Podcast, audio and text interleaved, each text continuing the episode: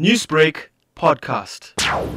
You know, like all suburbs, we were monitoring our areas with different groups of guys patrolling and holding stations. Around 12 o'clock, uh, there was some bit of noise from across the station at Duffs Road, and and within minutes there was a mini invasion into the immediate precinct of Duffs Road, uh, you know, contiguous to the station and uh, apparently a house caught alight and it belonged to an elderly Indian couple. And then the uh, people who were protecting or monitoring the situation tried to rally to the place, but unfortunately they were met with heavy gunfire. We had to immediately do an evacuation of the elderly women and children, a drill which we didn't practice, you know, given the circumstances and we had about 10, 15 minutes to uh, evacuate.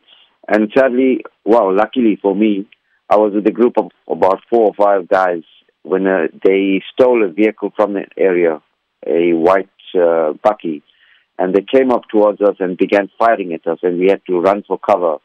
Uh, thank God my vehicle was uh, nearby. So I got a friend of mine to jump in, and we had to make a hasty retreat uh, into one of the exits from Duffs Road. And uh, firing continued for quite a while. I'd like to thank all the uh, surrounding areas, uh, uh, you know, protection groups, uh, security services.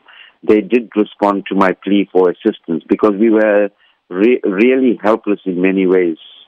What sort of assistance did you receive when this happened? The assistance that we got from uh, various security companies in the area surrounding, uh, like Durban North, Effingham, Phoenix, Broadlands, guys protecting those areas, you know, valiantly left their posts to come and give us assistance. So it was highly tense and stressful until the public protection uh, unit was there. What is the situation like at the moment? At the moment, after the deployment of the South African National Defence Force, but everything seems calm at this point in time. They, there is nothing, you know, uh, untoward at the moment, but it took us by absolute surprise. So we had to react uh, as instantly and as carefully and responsibly as we could in the area. Meanwhile, community member Rajiv Jainath describes the trauma they lived through.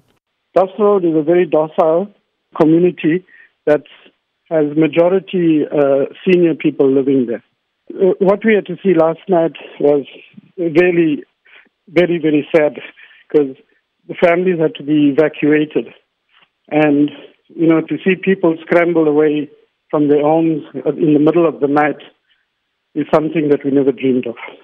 And for no reason. I mean, the residents of Duffs Road, there's no shopping centers, there's no places to loot except the homes of the people that are living there. The people are extremely anxious. The women folk have left Duffs Road.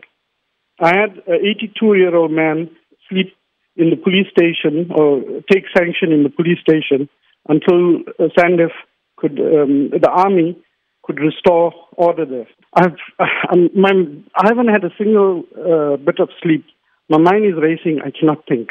Newsbreak, Lotus FM, powered by SABC News.